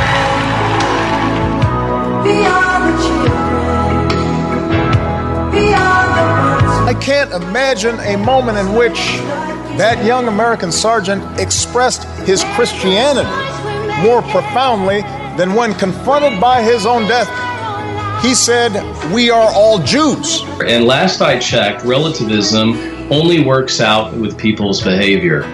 My friends do not want a relativist to be the pilot of their commercial airline. I think I'll land the plane like I just feel like landing it today and ignore the laws of gravity. I can't imagine a better expression of the peaceful spirit of Islam than when a Muslim father filled with fear drew from the example of a Baptist preacher and a Jewish rabbi to teach his children what God demands. We are the world. We are. I'm sure you don't want a relativist to be your brain surgeon to just operate on your head the way he or she may feel like operating that day. It is only when it comes to behavioral syncretism that we can say, well, you, if that's your truth, that's fine, but that's not my truth. And really, atheists, in my opinion, are the great syncretists. Very few atheists are as blunt as Richard Dawkins about the world being meaningless. And they borrow Judeo Christian ethics and equality, and they talk about their nobler, more enlightened way. Um, they don't. They talk about the fact that they don't judge and that they're open-minded, and yet they're being very syncretistic with the Christian worldview. They have expectations. They even call themselves humanists or humanitarians, but really they have no basis for it because they reject God. Nothing is spiritual. You end up with this syncreta- this syncretism belief, borrowing elements of what we really are, uh, borrowing elements from what we think are two conflicting worldviews, putting them together, mixing them, matching them, and creating our own construct, religiously speaking, and denying the very groundwork that each person is valuable and made in the image of God. Ah, yes, they coexist. Yes. I believe the um, didn't the Boston Marathon bombers didn't the car they carjacked have a coexist bumper sticker on it if I recall. I can't recall off the top of my head. I- I It don't know, Wouldn't but surprise me. That'll that'll Yeah. be what I believe from now on, just because it's perfect. As they say in seminary, that'll preach. Okay. So here, here's the thing. Because we, we started off the show talking about how our founders cracked the code. The ability to get people with different ideas on theology to live peaceably with one another. How how to do that. And that and and they actually use the word of God to crack that code. Render unto Caesar that which is Caesar, render unto God that which is God's. So if if one religion said Jesus Christ died on a cross and was physically resurrected on the third day, and another to prove that he was God, and another religion said Jesus was never executed, therefore he was never resurrected, and he's not God because God has no son. See, we even wrote it up on the roof of the dome of the rock. Would it be possible for both of those religions to both be true at the same time? No. No. Because they are they they are contra now could they both be wrong? Correct. They could both be wrong. But when they each violate the the identifying factor of the other, they contradict that. They cannot both be true. Why are you being so judgy? Um, that's because here's the thing: the people that say that, it- it- you- what you're going to learn is that tolerance. Every time you turn on a tolerance boulevard here, it's a one way street, brother. All right, they get to judge you all they want. I I didn't think a Christian was supposed to act like that. Well, I think there's all kinds of contradictions in the Bible. I think this. I think that. But then the minute you say what you think, you're just well, you're a bigot and a homophobe. That's what syncretism does. It's a fake tolerance so that we never actually have the conversations that matter the most. So that they then become free to plug in the answers to those questions they prefer. My best friend in politics is a Jew named Daniel Horowitz, my best buddy. We share a brain. He doesn't think Jesus is the Messiah. My entire life is predicated on that belief. I know where he stands. He certainly knows where I stand. Oh, I'm not changing for him. I'd like him to change his view for me, as I'm, he would probably like me to change his, my view for him. But it's going to take some convincing. Yet, somehow, by treating each other as grown men and being honest about our differences, there's a whole catalog of other things we agree on and fight right alongside one another in those battles like we're like we're brothers. That's see that's what true tolerance and diversity is. Syncretism doesn't want any of that. What syncretism wants you to do is not fight for the things that matter the most in life at all. So that you can be conquered. That's what syncretism cares about. More of the Glenn Beck program here in a moment.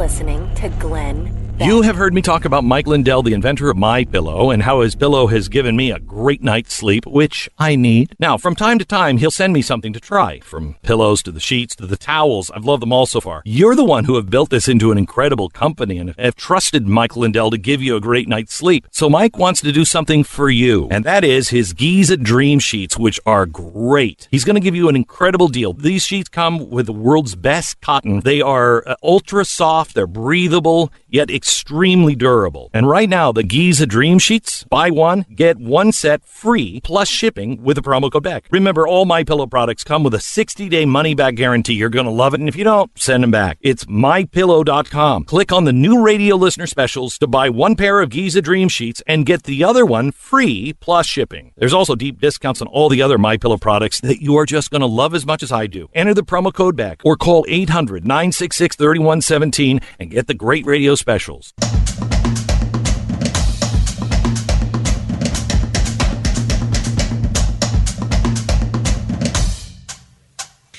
Back here on the Glenn Beck program, uh, we are the crew from the Steve Deace Show filling in here today and tomorrow.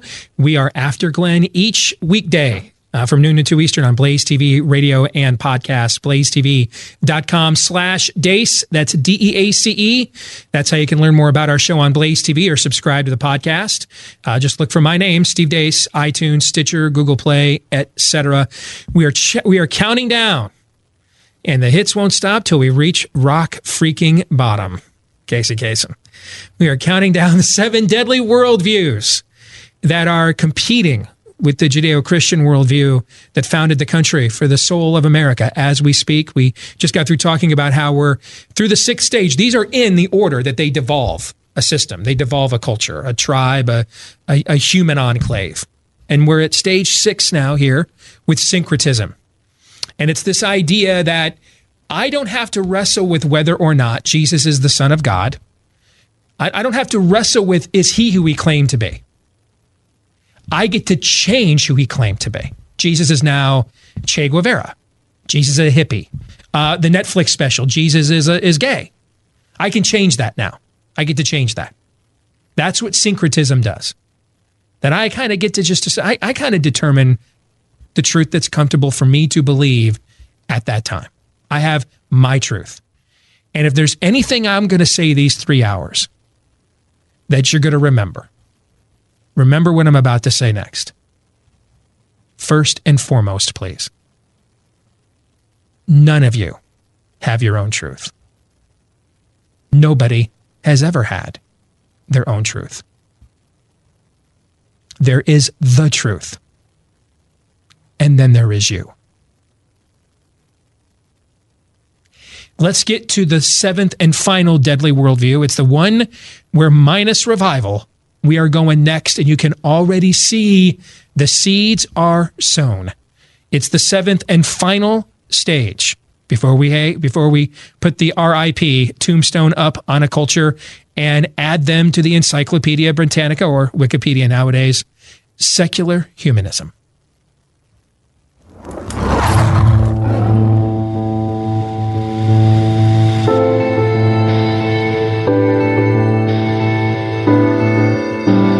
Rights from Americans come from uh, sometimes political.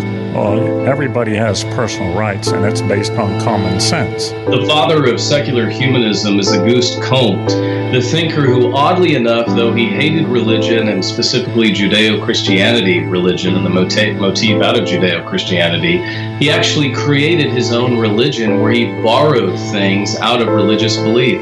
After all, he became, as it were, the high priest of the secular humanist organization. They had rights, in effect, almost church service like experiences. And who did Auguste Comte inspire? None other than Karl Marx, one of his closest disciples, someone who revered the teachings of secular humanism, which inspired communism, which inspired an atheist regime that ultimately would have a body count just in the 20th century of over 100 million dead. And this comes back to a belief system that says that we're cosmic accidents. Rocks are just here. Rocks just happen, they are here. Mountains just happen, they are here. There is a sense in which life is just here. There are no uh, there are no transcendent values. That is, values for all people. So you need to turn to Jesus Christ. He can set you free from your sin. Listen here, son. All right, I'm as gay as the day is long and twice as sunny. I don't give a f- what you think Jesus tells me and what I should and should not be doing. Well, there's no such thing as universal and individual freedoms. They reject the notion that people are made in the image of God.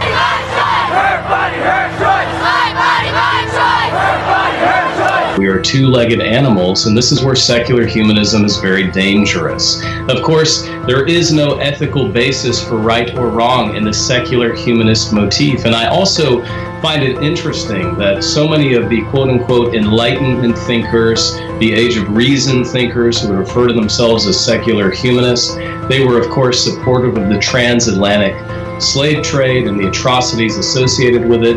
Many of them picked up pre Christian racism that comes right out of Plato and Aristotle. Even early eugenics then is picked up again by Karl Marx and, of course, Friedrich Nietzsche, the sons and the offsprings, offspring, as it were, of Auguste, of Auguste Comte and secular humanism. One final time, I want to thank Dr. Jer- Jeremiah Johnston. If you've enjoyed his um, Cliff's Notes philosophy classes he has given us here today on the Glenn Beck program with these seven deadly worldviews. Uh, he's done a ton of stuff over at foxnews.com and on Fox News over the years. He's with Houston Baptist University. You can also look him up over at the Christian Thinkers Society as well. Here's the most important thing to understand about secular humanism it's the end game of a culture. It, it's not a permanent place because it goes against our nature. We need and have to worship something.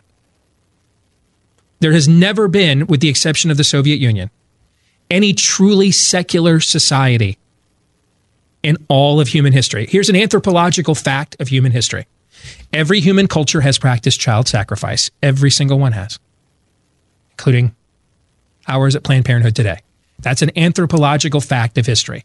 Every culture has done some form of it. Number two,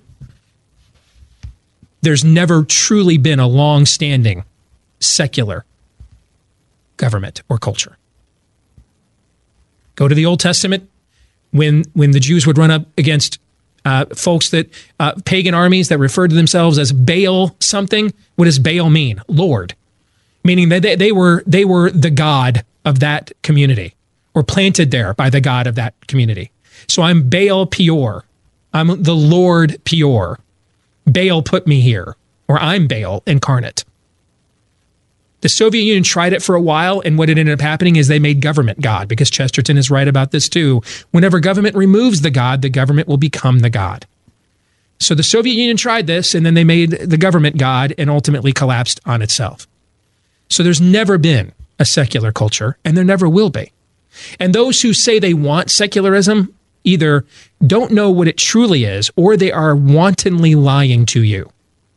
Because the point of advocating the secularism is to make way for what the new meta will be.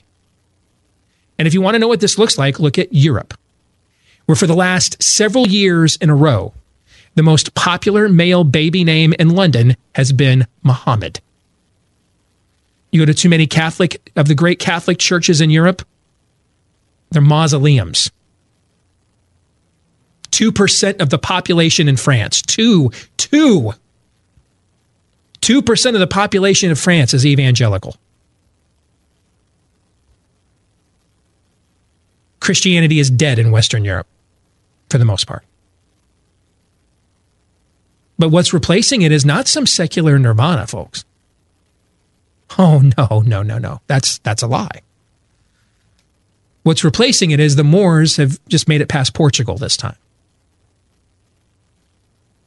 And now a lot of those Catholic churches, hey, you guys don't want to go there and worship Jesus anymore? We'll just make them mosques now.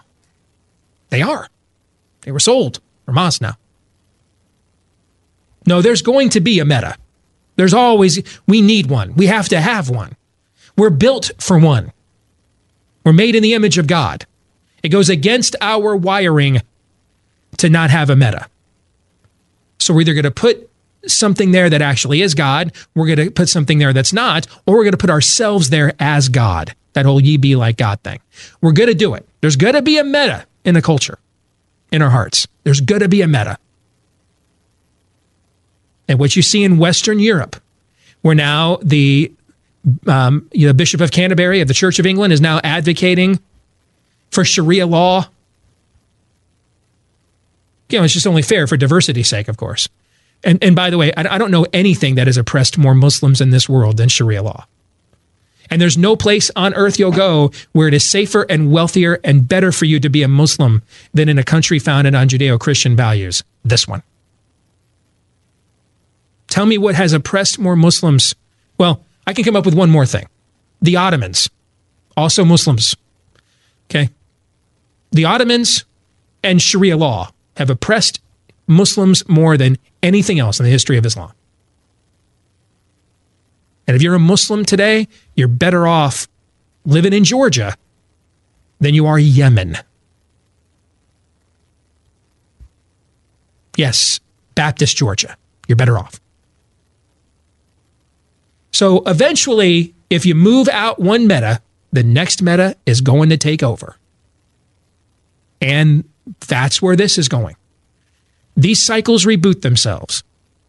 We as a culture are going to worship something or someone or one another. Barack Obama's We Are the People We've Been Waiting for.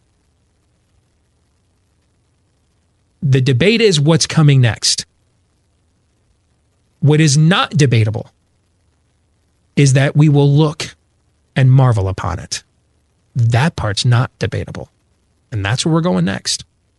All of this, what's my gay marriage? What's that? What did that do? You know, hey, hey, how's my gay marriage impacting you? Remember that lie? All of the cute, every child a wanted child. Make abortion safe, legal, and rare. Well, you can you can have your religion in your church. Just can't take it with you anywhere else. All of these fanciful lies we have been told. We're all done to get you to lay down your arms and open your arms to the meta truth they want to indoctrinate you with instead. That's what this has always been about. And I started the show today with a quote from one of the best movies of the year.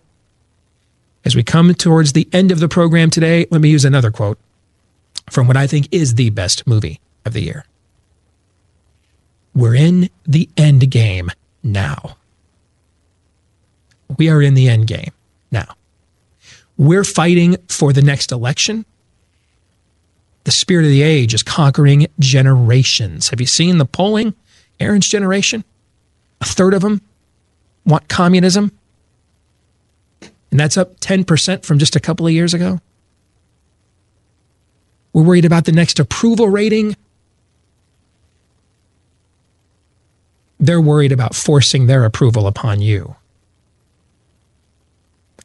We'll have some final thoughts here on the Glenn Beck program next. You're listening to Glenn Beck.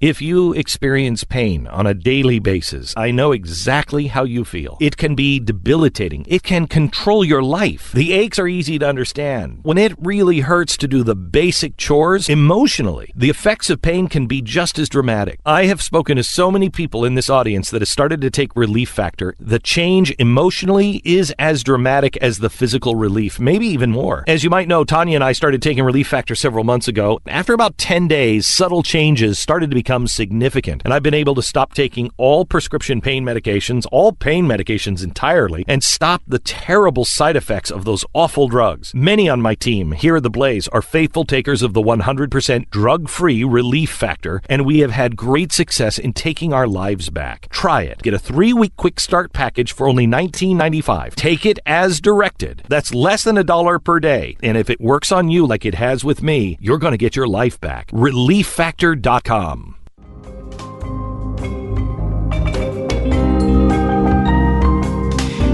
Well, again, don't forget, you want to learn more about our show, blazetv.com slash deace. That's D-E-A-C-E, blazetv.com slash deace. You can also uh, follow us on Twitter, at Steve Deace Show. Try liking us on Facebook, but again, we're shadow banned there, so good luck. Um, and, and, email me. Have any questions about any of the seven deadly worldviews we've discussed here today? Steve at stevedeace.com. Steve at stevedeace.com is how you can email us and look us up. iTunes, Stitcher, Google Play, and more. We're noon to 2 Eastern every day on Blaze TV, radio, and podcast right after Glenn Beck. So, gentlemen, we got about two minutes left here in the program. Some uh, some final thoughts from each of you, Aaron. I'll start with you on what we discussed and shared with uh, with America today. Yeah. So, God knows that when you eat of the fruit, you'll become like Him, knowing good and evil. You'll become like God. Ye be like God. That's that's kind of the root lie, the fallacy that that everyone falls for, for when accepting any of these worldviews that we've talked about today. Uh, I have the special knowledge. I have the extra thing that you need to do. We're all just one big circle of life. Uh, nothing, everything is meaningless. Therefore, we make our own meaning. We all worship the same God. The government is it, it's it's all the same lie. Ye be like God the founders of this con- uh, of, of this country recognized, and we repeat this all the time on the show, they recognized that they were not the exception to the rule. Everybody else, uh, well, let's let's let's try socialism this time. It really hasn't been tried. It really hasn't been tried properly. That's uh, that's a, a, tacit admission that they that people who who adopt that type of thinking, we are the exception to the rule. No, the founders of this country understood that we were not the exception to this rule, and therefore we became exceptional mm. when we when when we went down that path because we set up a government. Our founders set up a government recognizing the fact that all men are cre- created equal, but that you know in this country we do we do live in a na- nation uh, where we are accountable first and foremost to God. Gradually, that's been, of course, chipped away at over the years, and now we're left with where we are right now, creeping on the doorsteps of, of secular humanism. And that can, uh, we can only imagine. We, we know what that will bring. We only can imagine what iteration uh, that we will practice if we do go down that road minus revival. And so at the end of the day, it's the same thing we preach on the show all the, all of the time. It's, it's revival or bust. That is very well said. And it's happening to thunderous applause as that grand Rube Goldberg machine just keeps getting built and built and built. And now it's coming down on us and trapping us at the end. That's the great irony of it. And there the devil is at the end in his best Jim Nantz voice. Hello, friends. hey, if you liked uh, today, or if you didn't, uh, make sure you stick around. We're going to be back again here tomorrow as well. And we're going to be, we were very philosophical today, far more practical tomorrow. Our 10 commandments of political warfare coming your way when we fill in here tomorrow again on the Glenn Beck program. To all of you, thanks for listening. Until then, John 3 17.